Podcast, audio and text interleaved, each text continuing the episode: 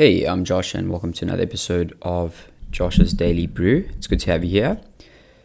I recorded an entire episode yesterday, and my microphone was not working.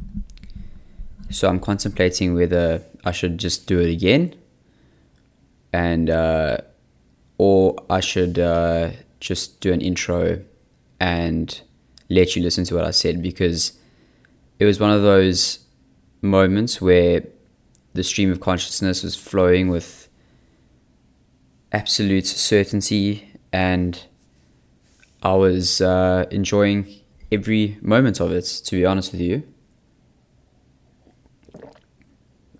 So what I what I was going to mention, but before I do that, I just want to say, go check out my latest long form episode, which I haven't done in a while, with Nicole Cat, uh, who I met on Instagram, and uh, we've since become pretty good friends. And uh, she shares her carnivore story and the intricacies and complexities of uh, going carnivore, um, how she healed uh, chronic arthritic pain, and a whole host of different gut issues and things like that with carnivore. So seriously, go check it out. It's uh, I really enjoyed it, and I felt a little bit rusty and not having uh, done one of those in a while. And in fact, today I'm interviewing Linda Salatin, I think, from Instagram as well. She is a, a long-term carnivore, um, and I'm really looking forward to that too. But what I was going to speak about is this idea of letting go, and specifically um, letting go of ideas, people, things that no longer serve you. And it's so important to somatically let go of things that don't serve you because it allows the unconscious to let in what is needed to be in the very moments that you need it. And letting go is no easy task. You will undoubtedly be faced with a heavy barrage of resistance, um, not only from others, but yourself.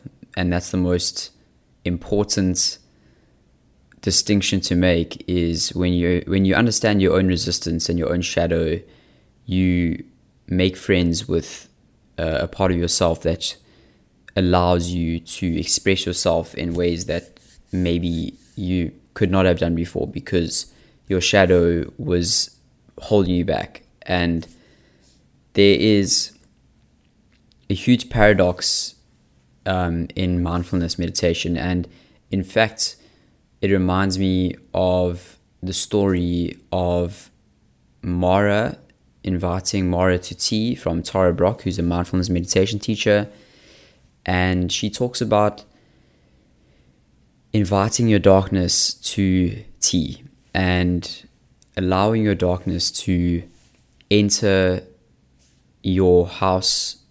And instead of not you know, you know instead of f- facing your darkness with resistance and despair and discouragement and resentment you actually invite it in and you sit down and you say i see you mara I see you. I feel you. Let's have some tea. Let's sit together. Let's uh, let's look at one another in the eye. Let's uh, bare our naked beings and bodies uh, in the fullest force, and let's see where this goes. and the paradox here is that it often takes you to the most beautiful places that you could ever imagine because you have allowed the darkness to seep into yourself and it's integrated with you instead of not integrated. And the purest examples of this can be seen with people that um, seek spiritual guidance and upliftment from not only gurus but maybe plant medicines. Uh, drugs serve their purpose as well, but you know, the best example is that when you go on a journey with a shaman um, and you use plant medicines like ayahuasca or um, mushrooms or LSD, and bearing in mind I'm no expert and I don't consider myself to be an expert by any domain, uh, you are often faced with your your shadow, your darkness, and I see people um, wanting more and more and more of these spiritual experiences, um, these sacred experiences, without integrating their shadow from it. And um, then in that case, it just becomes another drug experience. It just becomes another experience that you are hoping to have in an attempt to get out of your pain and suffering. So, integration of your darkness and integration of your shadow is the most important thing. And it starts with letting go of old ideas and beliefs that you've had about yourself for a very long time. And a lot of these ideas are unconscious, and a lot of these ideas are are there. You just you just don't know them. And um, you know, one way of sort of discovering your darkness is when you journal. What are you what are you not saying that's there, and what are you not saying that you're afraid to say? And it's a, there's kind of a liberating sense when you put the your deepest, darkest visions and fears onto a page and just see it for what it is. And what it is is just that it's just a vision, it's just an idea, it's just a belief that you've had about yourself. And when you look, when you, you know, in the very Sam Harris sense of the mindfulness word, when you look at it from an objective point of view or from a, from a point of view of mindfulness and stillness, you are activating your prior consciousness. You're activating the part of your consciousness that is already happy, that is already fulfilled, that is already utterly in a blissful state. Um, and the thing that people don't realize is that you have access to a state of pure bliss and pure joy and pure awareness at any given moment, no matter what is happening in your life, it is there. And you might not always feel it, but just knowing that it's present and that there's always a different perspective to take on is like the most mind altering thing that can happen to your life. Um, lot to take in today, hey?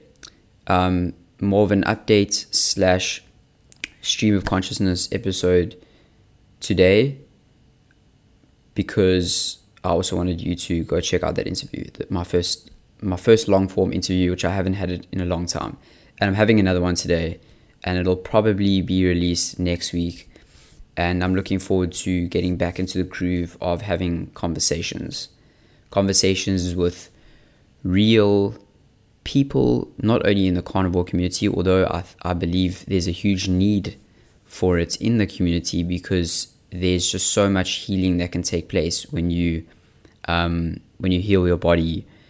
Um, I have a belief is that when you heal your body, your mind appears, and healing your body is the most selfish way to activate yourself in the best way possible. Um, and selfish can be good in the sense. It definitely can because it has a ripple effect in everything that you do in your life, and it goes out, and people notice when people know when you are internally happy and peaceful and fulfilled and you have boundaries and all of these things it, it, it just shows up in the rest of your life um, so again this is coming from a place of a bit of frustration from yesterday. I recorded a beautiful episode, uh, also 10 minutes long, of just me going on about letting go of people.